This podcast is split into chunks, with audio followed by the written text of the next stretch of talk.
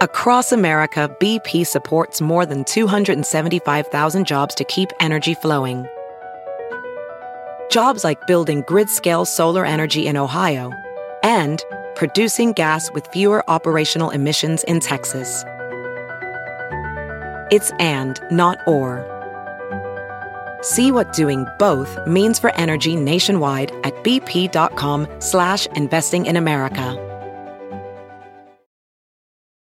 As a professional welder, Shayna Ford uses Forge FX to practice over and over, which helps her improve her skills. The more muscle memory that you have, the smoother your weld is. Learn more at meta.com slash metaverse impact.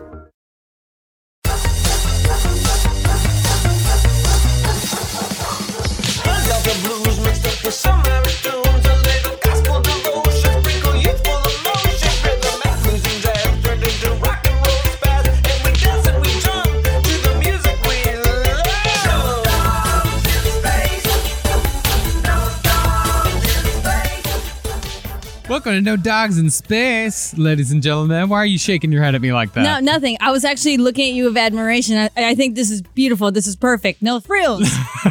no nonsense. We just get fucking to it. We get right to the fucking point here. That's it. I don't care about hello, my name is Carolina Hidalgo. And I don't give a shit about hello, my name is Marcus fucking Parks. Let's just do it now. We're doing it. Welcome to Extra Play, ladies and gentlemen. Uh, we have a flight to catch. That's why. we do indeed. In fact, we're going to be doing another Extra Play from the road here in a couple weeks. It's going to be very special from a very special location. But this one is. Are you going to say where it is? No, not yet. Okay, can I say it? Yeah. It rhymes with Hamchester. Okay, now go.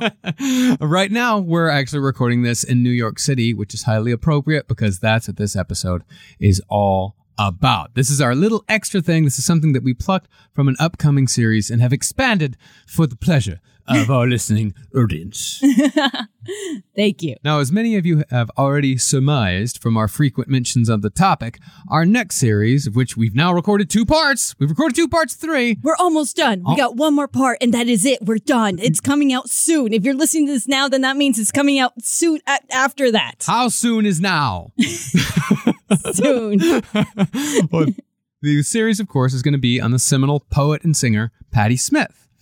Now, what you're going to find out about Patti's story is that it is very much a New York story, told mostly during those strange years between the folk scene and the punk revolution. It's beautiful. Like 1967 to like 1974. That's going to be the period that we're going to really dive into. Yeah, and it's a great period in New York City. I love in between periods of history.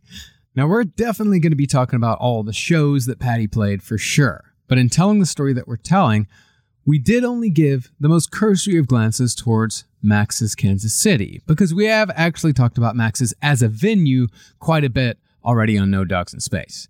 But the thing about Max's Kansas City is that we haven't really talked about it as a hangout spot. Yeah. Because while the venue upstairs is where the magic happened, the hangout space is downstairs were where the spells were written, so to speak. Yes. So, over the course of this extra play, we're going to talk about the back room at Max's, the place where the Warhol crowd held court, where Iggy met Bowie, and where Patti Smith first showed up on the radar of the cool kids in New York City. Now, as a music venue, Max's was indeed legendary. This was where the Velvet Underground would play their last shows with Lou Reed, because I originally had it as just where the Velvet Underground would play their last shows, and Carolina came in and, well, actually, the shit out of me. I am fun at parties. I'm available for bar mitzvahs and weddings. I will ruin your night. and it's also where the Cramps would play some of their first shows, of course, after they had their unfortunate audition at CBGB's. Well, you're not supposed to put in the what new strings on your guitar or something. Wasn't that the deal? And then they started crying. Yeah. And then Peter Crowley's like, "Okay, why don't you come to Max's? But can you please just like learn to tune your guitars?" yeah, back in the 70s, they didn't have those fancy electronic tuners that we have now. It was very difficult. But perhaps most importantly, as far as Max's as a venue went, this was where the Stooges would do a legendary blood soaked four night run that would inspire the New York punk scene to come. But Max's was also much more than just a punk venue. You could also catch Bruce Springsteen, Bob Marley, Big Star. yeah. Fucking Bonnie Raitt would play Yeah, Max's Kansas City cool. sometimes. And Max's also had folk shows featuring guys like this Phil Ochs, who is the dude Patti Smith opened for at Max's the first time she played the venue with guitarist Lenny Kaye.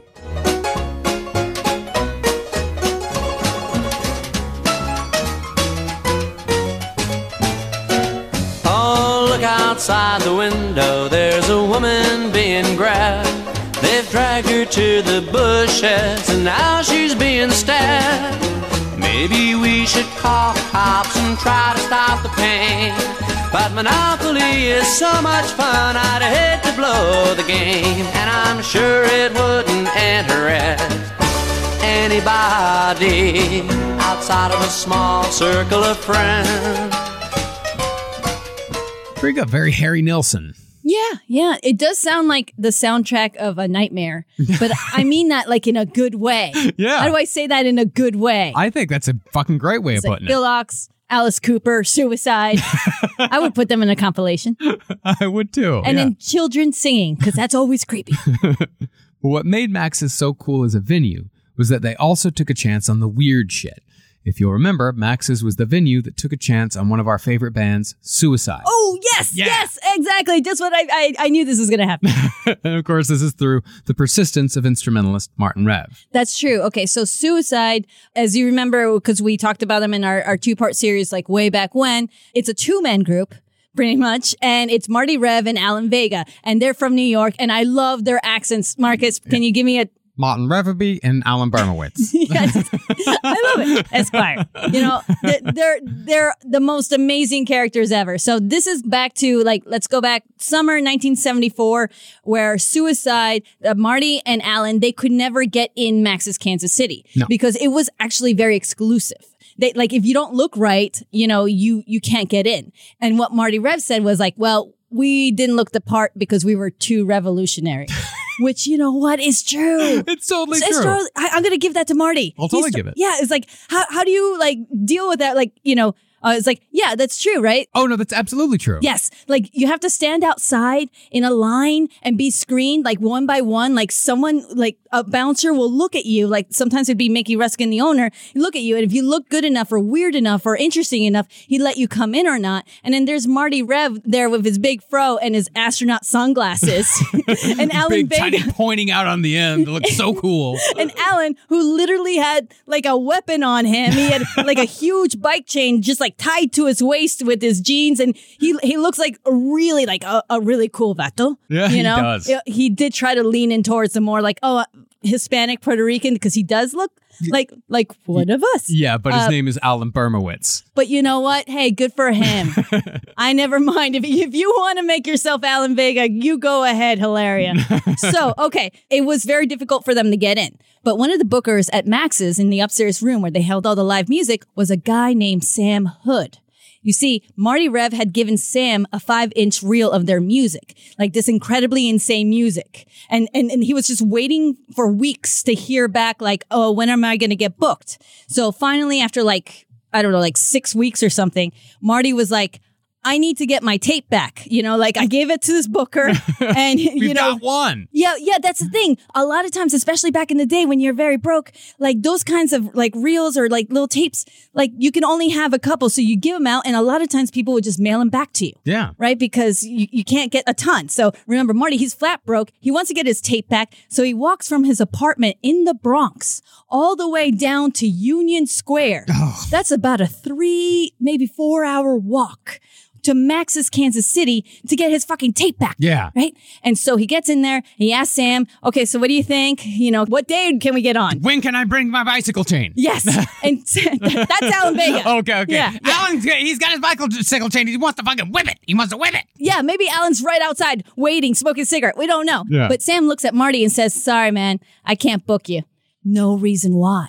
Although I think we know. Because remember, the owner of Ungano's who booked suicide said to them after like a night or two, like, sorry, you can't come in here anymore. Your music and your performance is like having 99 Iggy Pops in here.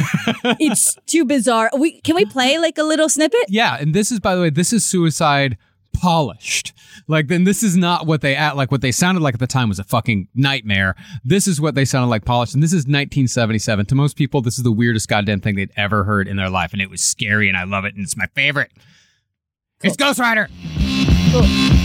Ghost Rider, motorcycle hero.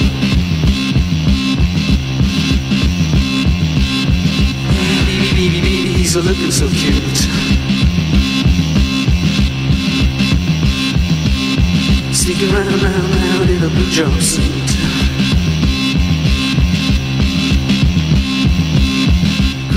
Never get tired of it. You know, this is like people want to hear like Bay City Rollers, right? You know, they do. Bay City Uh, Rollers are they want to hear point. the kinks, Yeah. but this comes on. It's not quite party music, or it's a vibe music, Yeah. but man, it is intense. So Marty Rev, as I said, he comes back to Sam Hood. He's like, you know, can I get my tape back if you're not going to book us? And Sam is like, yeah, sure. It's in here somewhere in my office. Let's go up and look for it. And so Marty's like, cool. I'll just sit here. Uh, I I got nothing else to do. I just walked like three hours, Yeah. anyways. So as Marty was waiting, Sam was like busy working actually he was taking calls from like warner brothers and stuff and in between he was like maybe like shuffling papers around looking for this tape and marty was starting to nod off because he was exhausted walking for fucking three hours. Mm-hmm. So he fell asleep in his chair, his head hanging low, like his arms to the side, you know, like Uncle Morris kind of oh. thing on game day. Yes. And that's when Sam Hood freaked out. He thought Marty was dead or like OD'd or something. He like, that must have been overdose on drugs. Everyone was doing drugs.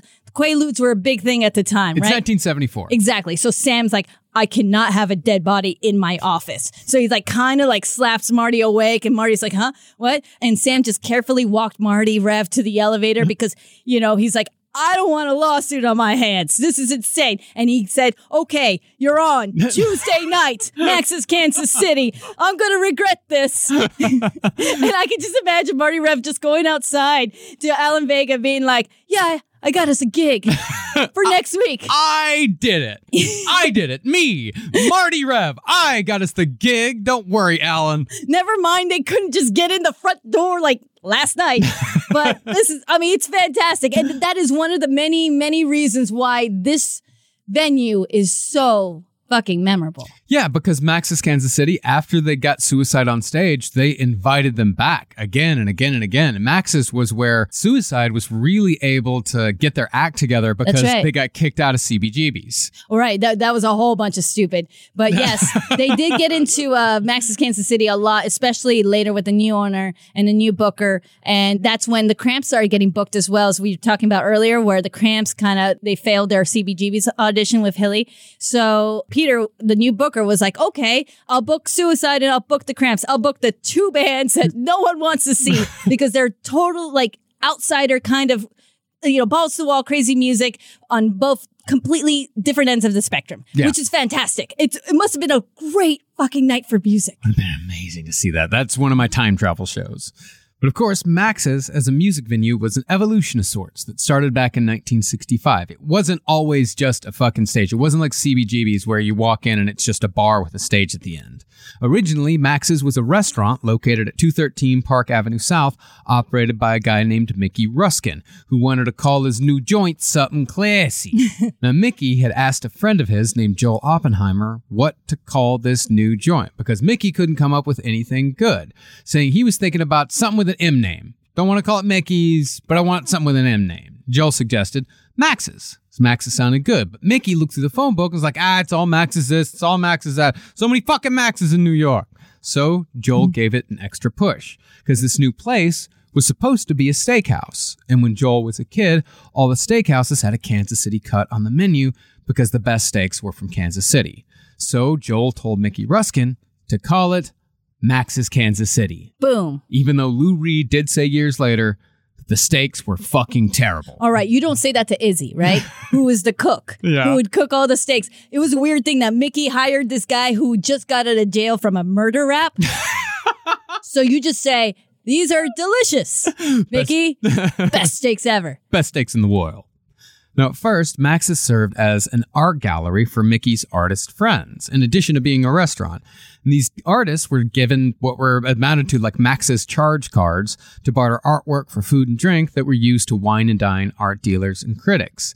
These bar tabs, of course, grew monstrous, sometimes reaching into the tens of thousands of dollars in 1970s money. Yeah, they said it was like Cheers, but for like the AbEx people, Yeah. which is abstract expressionist uh, artists or whatever, you know. And then the pop artists started coming in, like Rauschenberg, Lichtenstein, Warhol, of course, and uh, later photographers, poets, writers. Uh, Fran Lebowitz went there every day for years. Yeah. she lived off chicken wings and chili like for years because it was one of those things where I know. Remember, the steaks are great. The steaks are great. If you buy a drink, you could eat for free. So people would just stay there all day. Yeah, wasn't the big thing was chickpeas? That everyone else has got peanuts? I got chickpeas. That was a thing when they're like, we're going to move some chickpeas. This is going to be real big soon, real big. But since Mickey Ruskin had cultivated an art crowd, Max's became one of the hippest spots in all of New York City, playing host to artists and celebrities alike, from Jane Fonda and Faye Dunaway to Allen Ginsberg and Timothy Leary. And all of them are sitting next to Dennis Hopper and Abbie Hoffman. It's a real meeting of the minds. That's true. I mean, but to say curating is something like it goes both ways because Mickey Ruskin definitely took great care in selecting who was going to be and hanging out where, mm-hmm. which is also a, a shitty thing to do. I think I would have hated it. I know, hated would have too. hated it. I would have never gone there. No. I would have out of protest. I'd be like, "Fuck you! I'm going to start my own place called uh, Max's Carolina City, whatever." but like, it was very selective, and it was very like I, I don't want to say those were the times, but in the sense, it wasn't the way like you were a beautiful woman, you were uh, an artist, a model, or an actress, or whatever. They let you in, no problem. Anyone else, it's just gonna be it's gonna be hard. Yeah, it's it's- gonna be very difficult. Yeah, unless you're like Jimi Hendrix. Jimi Hendrix loved Max's Kansas City. He said it's where you could let your freak flag fly. And yeah, I bet you could, as long as you were a famous celebrity. Yes, yes, or a Maxist, Yeah. if you want to call it that. so Max's Kansas City, it's like if you can just picture like a railroad apartment, it's just one big rectangular like shape, right? Yeah. And the front room is where you walk in. That's where the bar is, right? The on the left side, and the booths are on the right. Because remember, this is New York City. We're tight in here. Yes. We don't spread out. We stay in and close together. Put the bathroom in the kitchen. Yes. Across America, BP supports more than 275,000 jobs to keep energy flowing. Jobs like updating turbines at one of our Indiana wind farms and producing more oil and gas with fewer operational emissions in the Gulf of Mexico. It's and, not or. See what doing both means for energy nationwide at bp.com slash investing in America. VR training platforms, like the one developed by Fundamental VR and Orbis International, are helping surgeons train over and over before operating on real patients. As you practice each skill, the muscle memory starts to develop. Learn more at meta.com slash metaverse impact. You might be right. It's simple, but something you almost never hear in politics today, with each side more concerned about scoring political points than solving problems. I'm Bill Haslam, a Republican. And I'm Phil Bredesen, a Democrat. We're former Tennessee governors, and we invite you to listen to our podcast, You Might Be Right. Join us and guests like Al Gore, Paul Ryan, Judy Woodruff, as we take on important issues facing our country. Listen and subscribe to You Might Be Right, a new podcast from the Baker School at the University of Tennessee. Pulling up to Mickey D's just for drinks? Oh, yeah, that's me. Nothing extra, just perfection and a straw. Coming in hot for the coldest cups on the block. Because there are drinks, then there are drinks from McDonald's. Mix things up with any size lemonade or sweet tea for $1.49. Perfect with our classic fries. Price and participation may vary, cannot be combined with any other offer. Ba da ba ba ba. Now, in the late 60s, the back room was truly where things happened at Max's Kansas City. And indeed, one of the biggest events in the art world had its genesis in that back room. Since the back room was where all the cool kids hung out, this was the room where Andy Warhol first met playwright Valerie Solanas, who would later become Andy's would be assassin. As such, after Andy was shot by Valerie, he didn't hang out at Max's all that much. Okay. He didn't get shot at Max's. No, he did not. No, okay. He just met her there. Yes, he got shot at his office, which is on uh, 33 Union Square West, which is actually one city block away. he was actually right, almost across the street. Yeah. But yes, that was a place where uh, you could see everyone and anyone. Like the the back was just mayhem. Mhm. That's what what they always called it. Glenn O'Brien, you know, the guy behind the TV party, the public access uh, cable show that we talked about in the Beastie Boys series. He said that the back room was the center of fashion, fucking art. Music, fucking fashion, art, fucking music, and so on and so forth. You know, and Iggy Pop also said coming into that room was like kind of like a, I'm not sure what he meant by this, a university of dementia. I, I'm not quite sure where he was going with this, but I think that might have been during the years when Iggy Pop was just sort of bebopping and scatting his way through most of inter- most of his interviews. he's pulling out pieces of glass out of his chest. That's possible. Very possible. yeah, it was a, a, a universal demen- a dementia. But after Andy Warhol stopped hanging out, the rest of the Warhol crowd stuck around. And according to Warhol superstar Holly Woodlawn, she who came from Miami, FLA, and hitchhiked her way across the USA, there was a distinct hierarchy in the back room of Max's Kansas City in 1969. At the top, you had the Warhol crowd, people like Gerard Malanga, Billy Name, Candy Darling, and Holly Woodlawn herself. These were the coolest of the cool kids, and the ones who attracted all the rest. There were so many, like Edie Sedgwick, Brigid Polk, Ingrid Superstar, Ondine, Paul Morrissey, Viva, Donald Lyons, but Susan Bottomley, of course, Nico, Nico, and many more. I can't even remember right now. could you scoot over and let me into the booth? One chickpea, please. One chickpea. Is this someone's jacket? Can I drape it on the back of the chair? I'll be right back. I don't know. Well, tangentially connected to the Warhol crowd was the Playhouse of the Ridiculous, led by provocateur director John Vaccaro. He sometimes used Warhol players like the incomparable Mary Woronov, who later, of course, played the principal in Rock and Roll High School. Yeah. She did a lot more cool shit than that, but that's just where most people know her from. Back then, John Vaccaro was a confrontational artist who showed that the spirit of punk began in New York long before 1976. He used visual devices like flipper babies, Siamese triplets joined at the anus, and in one case, an actor who constantly shat himself on stage while a huge paper mache penis hung out of his shorts leg. Yes, this was not also at Max's. this is not. That would be a whole thing. the mayor had ate there. I don't think the same day. shitting at the. That's, that's wonderful. That's wonderful. I love art. I As love art. As do I. Well, after the art crowd and the theater crowd, you had the music crowd, which was led by the so called company freak at Elektra, the prime mover of punk, Danny Fields. Yes, the guy who's not afraid to get up and walk to any table. That's the thing about Danny Fields because he knew that he was just like neutral color mm-hmm. yeah, kind of guy. You know, he could just get up and go around. He had no fear and and and he was nothing but actually very friendly, very intelligent, and he knew his shit. Yeah. I mean, he still does. I don't, he's he's still around. Yeah, he's still around. Yeah, if you wanted to get the documentary, Danny Says is, is wonderful, but he was the guy that was always bringing people in, and he was the guy who was introducing everyone to everybody else.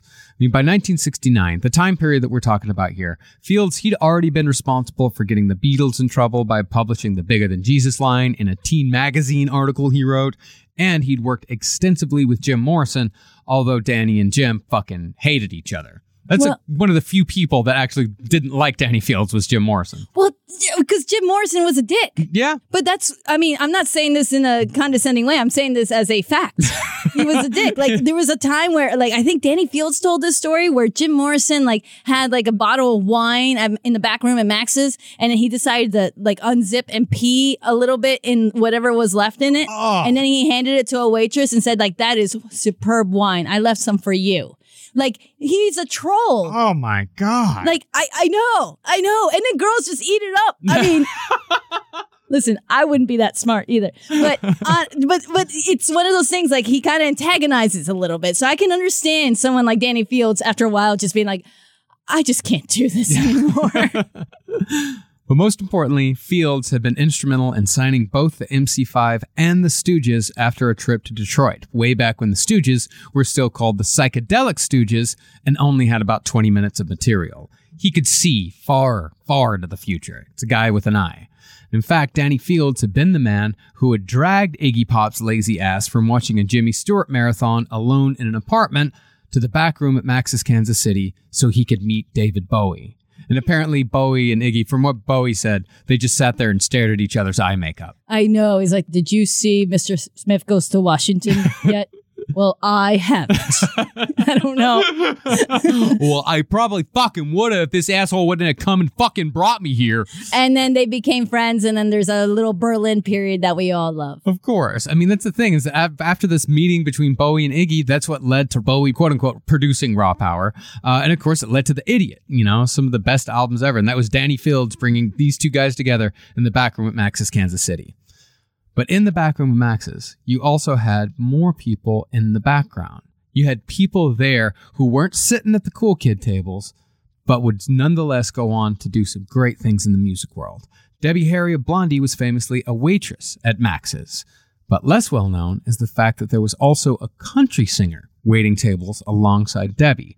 That woman, known both for her collaborations with Gram Parsons and for her solo works, was Emmylou fucking Harris. Ah.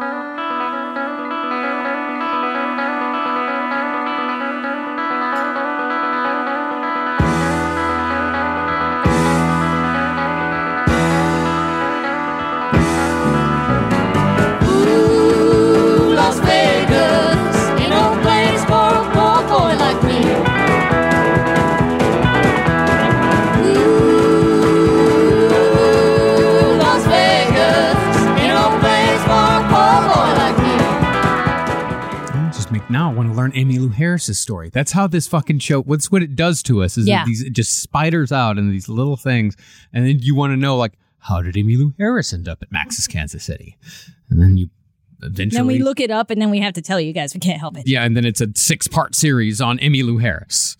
But outside of the wait staff, there were also people just hanging out at Max's that nobody knew who they were. Specifically, I'm talking about a couple of art kids who just started showing up only to hang out with each other. These two art kids were the now world famous photographer Robert Mapplethorpe and Patti Smith. See, this was 1969, before Mapplethorpe was even a photographer and before Patti Smith even wrote poetry, much less made music. Back then, they were just two hard scrabble kids living together in a former junkie's apartment in Clinton Hill in Brooklyn for what, 80 bucks a month? Something like that. And Robert was trying to find his way into the New York art scene. Yeah, they were like 19, 20 years old at this point. Yeah. So, hearing that Max's was the place to be, but being too shy to go by themselves, Patti and Robert were escorted to Max's by a filmmaker named Sandy Daley, who would soon after make a short film featuring Robert Mapplethorpe getting his nipple pierced called Robert Having His Nipple Pierced. It's exactly what you expect it to be. And you'll watch, it's on YouTube. You can watch it. It goes on for a while, but don't worry. The first t- couple minutes pretty much tells the story. and, and it has Patti Smith narrating over it. It's, it's, it's pretty interesting. I'm glad it exists. Let's just say that. It's not on repeat. As do, as do I. I'm, I'm happy that it was made. But instead of mingling, Patti and Robert sat by themselves night after night at Max's Kansas City in that back room and never said anything to anyone. They barely even talked to each other. Instead, they sipped on Coca Colas and watched, just waiting for something to happen.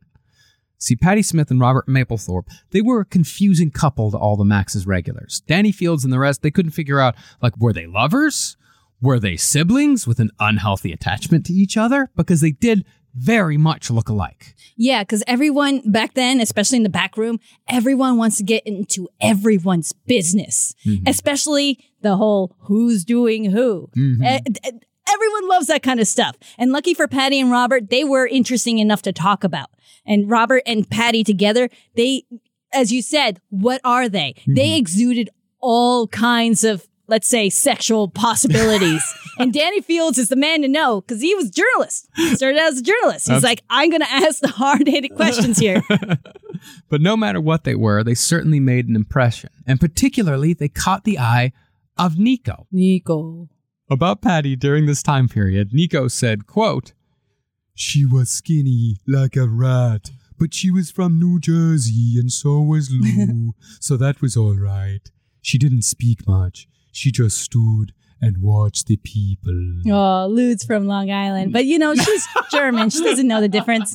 I, I but I love Nico's. We we've done Nico's vo- Nico. Oh no, because it was she was roommates with Iggy Pop for a little while in the Fun House. Yeah. and that's what began our little, especially during lockdown, where we pretended Nico was our roommate because we didn't we couldn't hang out with our friends, you know, and be like Iggy.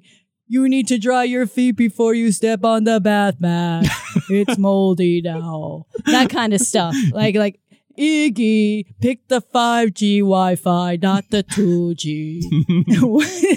you know, we did it all day. It was a very long period of time where, yeah, Nico was the third roommate in the house. Don't forget to wipe off all of the groceries after coming home from the store. I have an early meeting tomorrow on Zoom. We don't know yet how COVID transmits. Nico was very, very concerned at that time.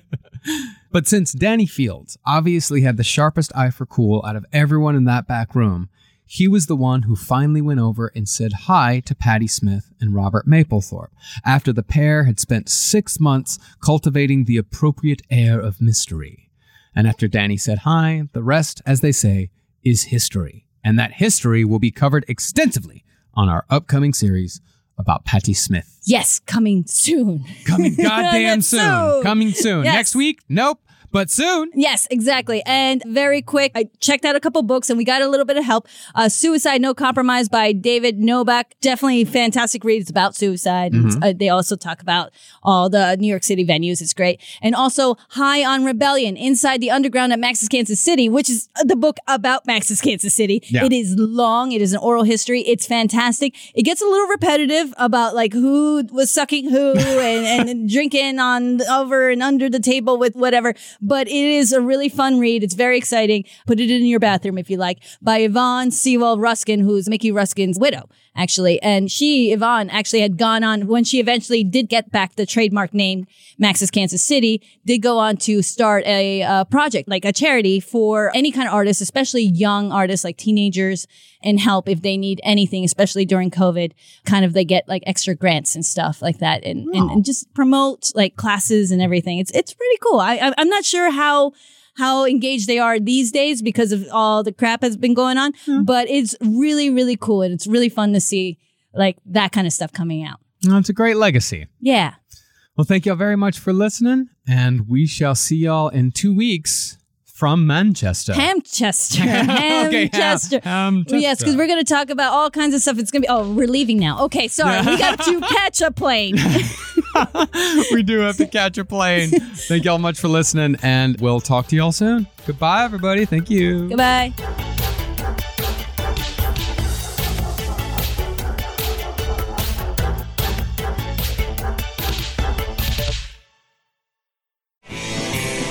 This show is made possible by listeners like you. Thanks to our ad sponsors, you can support our shows by supporting them. For more shows like the one you just listened to, go to lastpodcastnetwork.com.